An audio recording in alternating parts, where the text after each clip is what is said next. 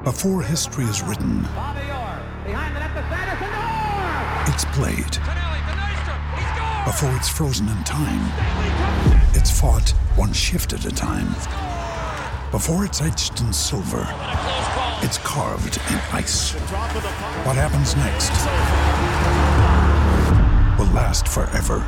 The Stanley Cup Final on ABC and ESPN Plus begins Saturday.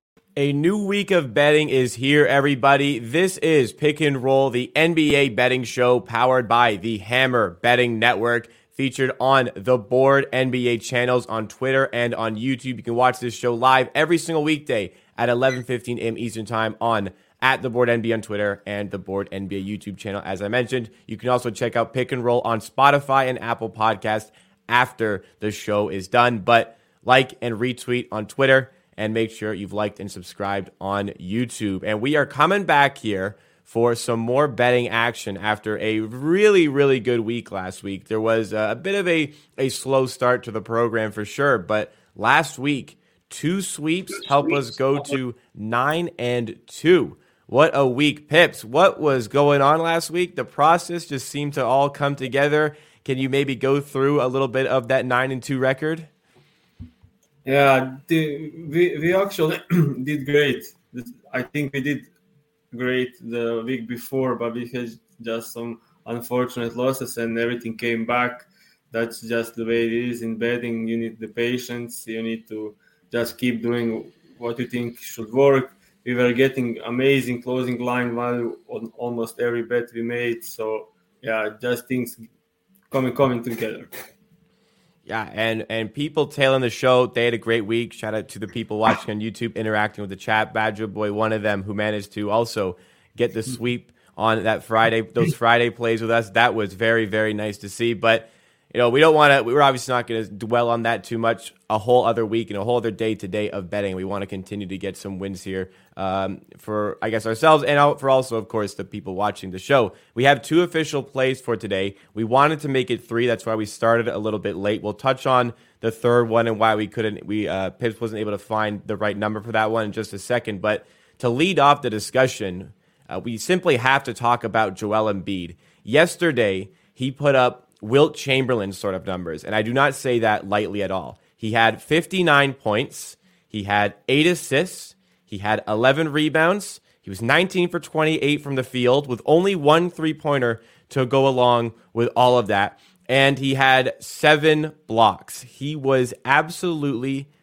outstanding yesterday. And in the two days, it was a, it was the second night of a back to back as well. And in the two days combined, inside 24 hours, essentially, he had 101 points. Pips, you said you watched this game.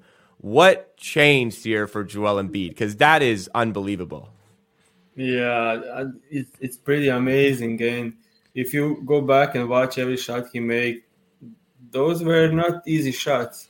He was hitting contested jump shots over and over and over again. He was 18 out of 23 for two, and most of these were just like playing isolation and face up, shooting over guys, or pick and roll, pull up shooting from mid range. And it was just amazing to see, especially the last quarter where he had, I think, five blocks.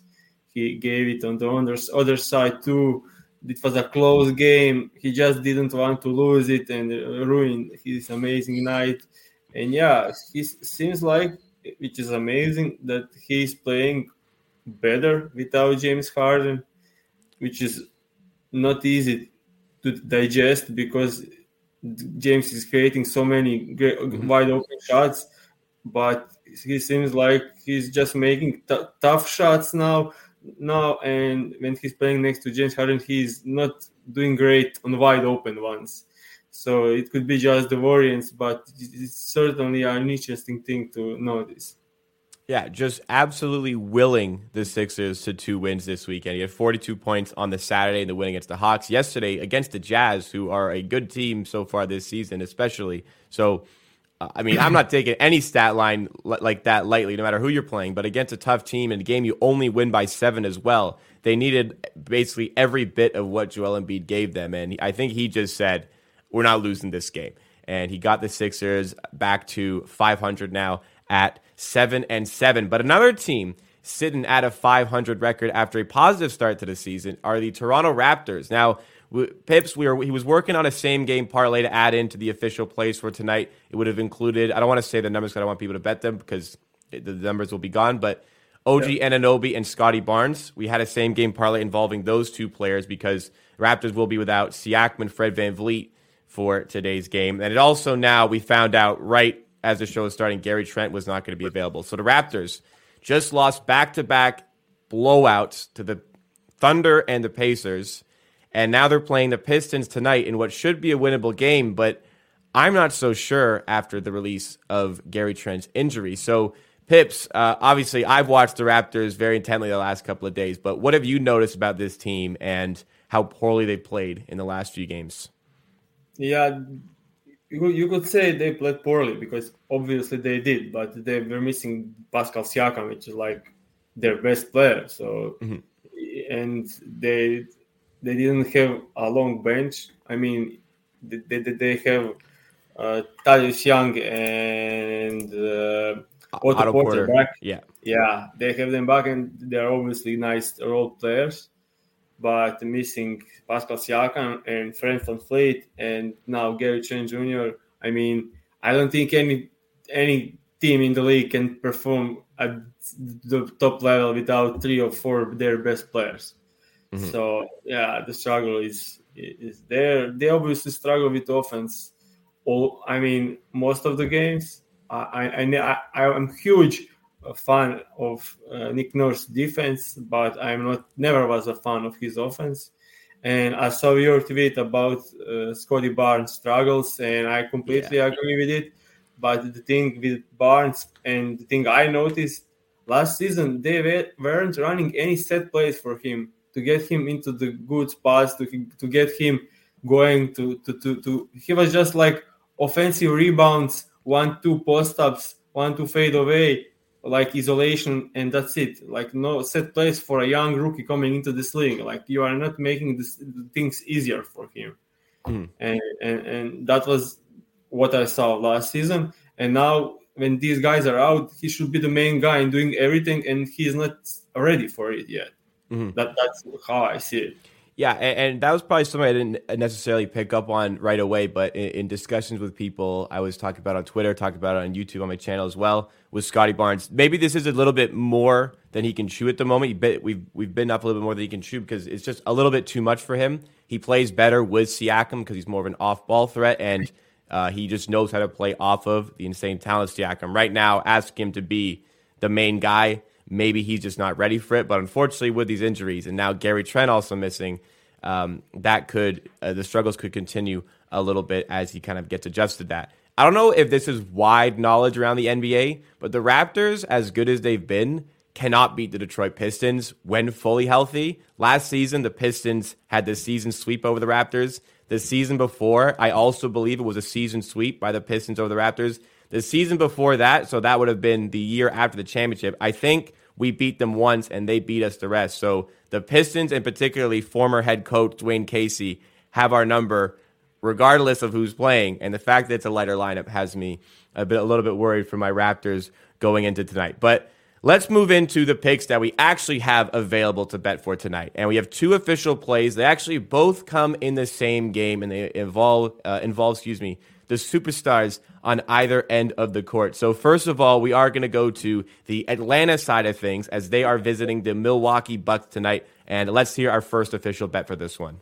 So, the, the our official bet for this game is Trae Young to score over 26 and a half points, which is minus 111 at Caesars. So I expected this to be a little bit higher. I expected 27 and a half, and that's the number at FanDuel, but getting 26 and a half here. I think this close at 27 and a half for sure. I mean, yeah. Trae Young in the last game against the Bucks, he scored 42 points, and he had a great game, but nothing amazing. I mean, when you look at 42 points, yeah, but it, it was easy for him because the, the big, but the Milwaukee Bucks are now the best defense in the league by far, and the reason for it is they have Brook Lopez back, but they made uh, an, an amazing change that boosted their defense, and that's they stopped uh, helping on the pick and roll players.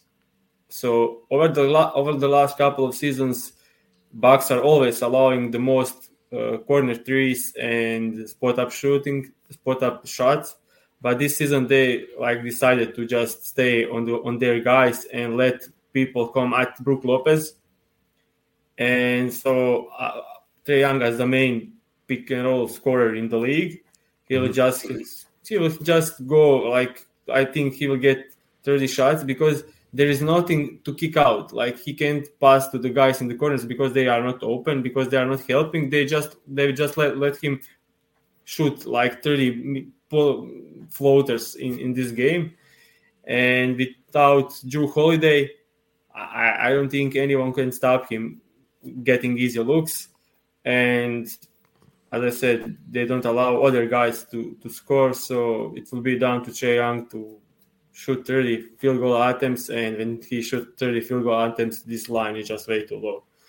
Yeah, yeah, I like yeah. I like the thoughts there, Trae Young. What I I think my favorite thing about his game, there's so much to love, but the floater game, his ability to go by the first player and as the big approach to him, just floated over him avoids the contact. He's obviously a small guy, avoids the contact, but still scores at a pretty efficient rate by doing that. That's why he can add on so many points to his numbers. Yeah. Uh, really like the spot here at 26 and a half. You mentioned that you expect it to close at 27 and a half. I would share that expectation. Just want to say that we track all these plays publicly on the BetStamp app. You can search that app on the App Store or go to betstamp.app to find it. And in the Marketplace tab, you can find pick and roll to track all these plays. But also with BetStamp, you can use it to find really good value on player props like this. The expectation is that we will close this at 27 and a half. We have Caesars here at 26 and a half minus 111, but as you see, you know, FanDuel's at 27 and a half. Other books have this at 26, like PointsBet minus 140. So there's some really good value on this number at 26 and a half if you get it early. So really like this play overall. Like at 26, I liked it, but when you uh, when you also compare it to other lines, this is a great number. So as I said, we have to go to the other side of the superstar battle here, and we have Giannis. And this was a play you had last week. It's a same game parlay, same team against the Hawks, same probably handicap going back to the well. It was just last last week. It was a bit of a blowout from the Hawks without Trae Young over the Bucks. So revisiting this for the same reasons, I imagine. Yeah, and also so the bet is Giannis over 29 and a half points and over nine and a half rebounds, which is minus 120 at FanDuel. And yeah, I, I think if the game stayed close, he will cover it in the last game too. He had 25 points and seven assists and left the game with seven minutes left, which is like for Giannis, he could score 10 points in, in seven minutes. I yeah. mean, without any problems. So five points were just pretty easily achievable. And three rebounds, it will be like, yeah, 50 50 for me. But in that game, Hawks just shoot amazing and he didn't have any rebounds to, to get. I mean, some guys from the bench like AJ Griffin, young rookie, and just shoot like amazing. And mm-hmm. yeah, and he got like out rebounded by Congo like three times on the easy rebounds. He will just, yeah, it was uh, it was not not something you will see often. Giannis had over 20, uh, 12 rebounds in like every game. He got 30, 30 minutes this season, and the way Hawks are rebounding, I think he will get this line pretty easily. And no Jrue Holiday. So points, getting his points at the same line without Jrue Holiday, I think is a huge thing. And Giannis should be very more aggressive tonight because Jrue Holiday over the last couple of games was shooting like 20 times a game. So someone needs to take over these uh, shots. And I don't need, I don't think with Giannis back, Jevon Carter, we shoot again like 20 a game, yeah, or something. Yeah. And yeah, that, that's it. I think this is if this game can stay close and it's projected to be close, I think both both our guys cleared this up pretty easily.